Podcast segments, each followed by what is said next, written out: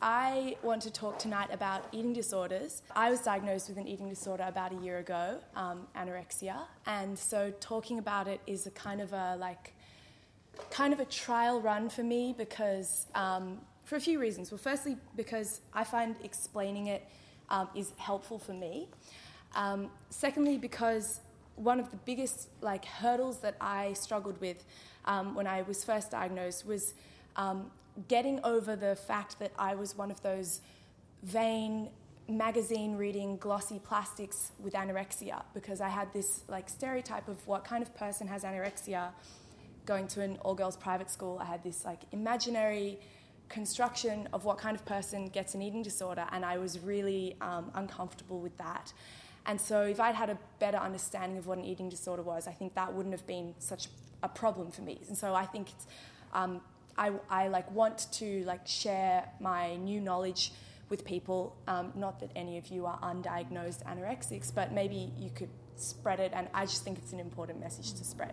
So, I'm going to start with some statistics because that is rule one of a TED talk, like rope everyone in with statistics.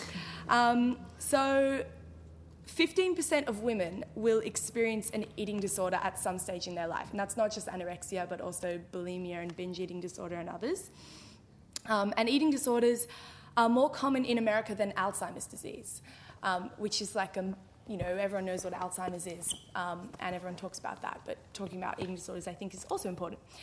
Um, just over half of people diagnosed with an eating disorder will also experience depression, and just over half will also experience anxiety, which leaves a sort of middle section that gets both and gets to live through all three fun things. Um, it has the anorexia has the highest um, mortality rate of any psychiatric disorder or mental illness in the world. So about 10 to 20 percent of those with the disorder will die within 20 years from medical complications or from suicide. Um, so it's like a difficult mental illness because it's a mental illness, but it manifests in your physical body and it has like very serious physical medical effects on your body as well, which is why it can be so um, dangerous. Um, about 70% of patients will regain weight um, to a normal healthy weight within six months of treatment, um, as I have but about 20, 25% of them will relapse. So watch this space, see how we go. Um, so I'm going to try and explain like the what happens inside an anorexic's brain and then also what happens inside their body. And I am not a um, scientist, but Joel, maybe you can correct me when I say the wrong thing about, or any other doctors or medical people in the room can try and correct me if I um, mess this up. In a person without an eating disorder's brain, there's something called the insula, which regulates hunger and fullness and also helps you know if things taste nice. So, in, um, in a uh, mostly healthy person's brain, if they eat something or, or, if they're hungry, then the insula tells them they're hungry. If they eat it, then they say, yeah, that tastes nice. If they're full, it says, okay, you're done.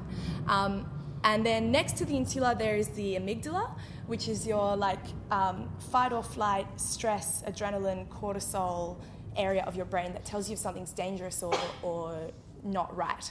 And so if you eat something um, really sour, like bad oranges in Spain, um, or something that's poisonous or dangerous, then your amygdala goes, mah, mah, don't eat it, stop, mah, mah, mah. Um, and so it's your like way of keeping safe from eating poison. And also when you eat nice food, um, you get um, pleasure signals in your brain like dopamine and serotonin. They go, mm, that's yummy, have some more. Mm, that's good for you, have another bit. Mm, tasty, put some jam on the toast.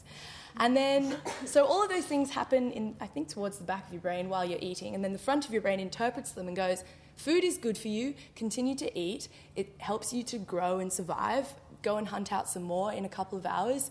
You're a human who should eat. And they've shown in like scans um, from brains of people with eating disorders that um, when uh, we, we lose um, hunger, so we haven't eaten in three days and someone goes, You're fucking skeleton, eat something. And I'm going, But I'm not hungry and it's because you don't feel hunger anymore. And then when you eat, your like taste receptors don't have as much um, like pleasure signals coming from them. So like I promise you, you'll like it. Please eat it, but it tastes like cardboard, and I don't want to eat it. And then your amygdala has learned to interpret food as a threat, and so when you see food, it goes, cortisol, adrenaline, you don't want to eat it. And your brain goes, it's dangerous. My amygdala is telling me it's dangerous. I can't eat it. It's scary and it's a threat and I have to avoid it. And um, yeah, it's like very confusing for the front of your brain to interpret all of those things because obviously you need food to survive, um, and you kind of cognitively know that. But the inside of your brain is telling you, no, no, no, no, no, no, no, no, this is dangerous for you. You have to stop. You have to stop. And so like your instinct is um, misinterpreting your survival needs. On top of that, um, there are other areas of the brain whose names and chemicals I don't know, but um, people with eating disorders basically suffer like delusions when they um, look at others and when they look at themselves. And um, I have this image in my head, which I should have brought so I should project, of two brains of a, a person without an eating disorder and a person with an eating disorder looking at, they were taking a scan of the brain as they looked in the mirror and the person without an eating disorder had all these red lights um, that I don't know if they were good or bad, but they were kind of realistic um, reflections of what they saw in the mirror, mirror. And the person with anorexia's brain was just blank. There was nothing in there because the, what they see in the mirror is like it's different to reality. It's like a it's classified as a delusion. It's not true. Um, so that's what happens in your brain when you have an eating disorder. Then there's all sorts of because of the malnourishment and starvation that you put your body through. There's all sorts of like physical um, repercussions that are like can be long term and serious that you don't really consider when you're deep in your starvation period of I'm not going to eat today. Um, like really bad bones and really bad heart and um, furry skin and thin hair and like um, bad regulation of temperature and infertility and other bad things that like can last for your whole life. So on top of it being a mental illness, it's like a physical sickness that you um, have to like you feel pain from and stuff. So that's difficult. The other thing I wanted to explain was that so my, my hypothesis for this speech was that um, anorexia is for losers because when you um, when you have to start eating again, when you're in this recovery phase, which is my new least favorite word, it's the worst thing ever, um, you have to fight this little battle in your head with the little chemical symbols from the insula, amygdala, other things in your head against the cognitive front part of your brain, going, you have to eat, you don't want to eat, you have to eat, you don't want to eat, you have to eat, you don't want to eat. And then you end up eating because your friends and family have said you have to eat. And then you feel like you've lost this massive fight in your head because you've been arguing with yourself and you have to like sort of concede defeat and go, fine, I'll eat. And then on top of that, it's like falling off a horse.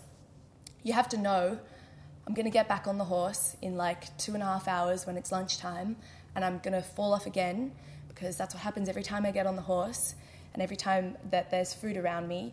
I just have to accept that every day, five times a day, I'm going to lose a battle, which sucks because my friends and family will know that I cheat at Monopoly and I really like to win. So it's not nice for me to lose battles all the time, every day. It's really um, like shit. And I think that's something that a lot of, um, like, it's kind of a personality thing for a lot of people with eating disorders is they like to be in control and they like to be on top of things and tick the boxes and on time and, you know, achieving, studying law or not. And um, they um, like to win things. So yeah, anorexia is for winners who have to be losers in the end.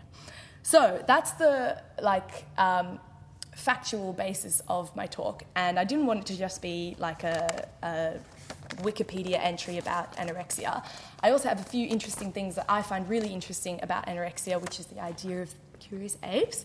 Um, and the first thing is about food. So, those of you who actually at the very first ever Curious Apes, I spoke about food because I was obsessed with it. And I spoke about, I think I ended up talking about world hunger, but I did a lot of research, ironically, into an eating disorder called orthorexia. At the time, I was not diagnosed and was totally in de- denial that I had an eating disorder, but I was kind of fascinated by them.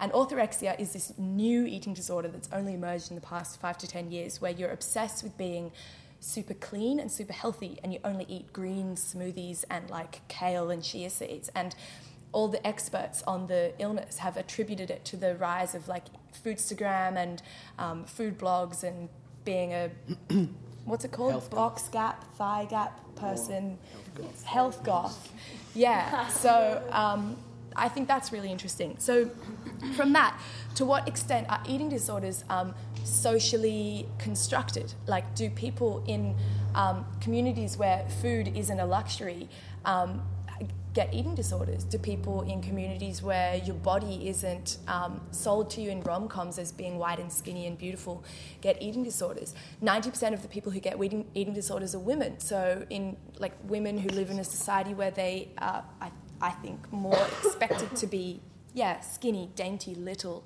not um, meaty and hearty, more of them get eating disorders. In Fiji, um, they got TV in 1994, and four years later, um, 75% of teenage girls reported feeling too chubby, and 15% of them admitted to vomiting to control their weight. Um, and that didn't happen before TV was introduced. And TV um, in Fiji at the time only had one TV channel, which mainly broadcast American um, TV shows and sitcoms. Also, the rate of eating disorders is increasing. Between 1995 and 2005, the prevalence of disordered eating behaviours doubled in females and in males in the Western world. So, um, yeah, would I have got anorexia if I didn't go to a private girls' school and live in Australia where I watch TV and I'm expected to be thin and that kind of shit? Like, I don't know, I don't know. Um, it's, it's difficult to talk about, but I do want to talk about it. So please, if you have questions or if you like have a friend who you know who wants to talk about it or something like I really do want to speak about it so please do speak to me about it. And um, like the biggest thing that I have is an amazing family and an amazing boyfriend and amazing friends who um, stare at me while I eat my food. And um, and that's kind of annoying but also um, I wouldn't do it without I would you know I would have like starved myself to death if I didn't have them um, crawling down my back about it. So that's thank you guys.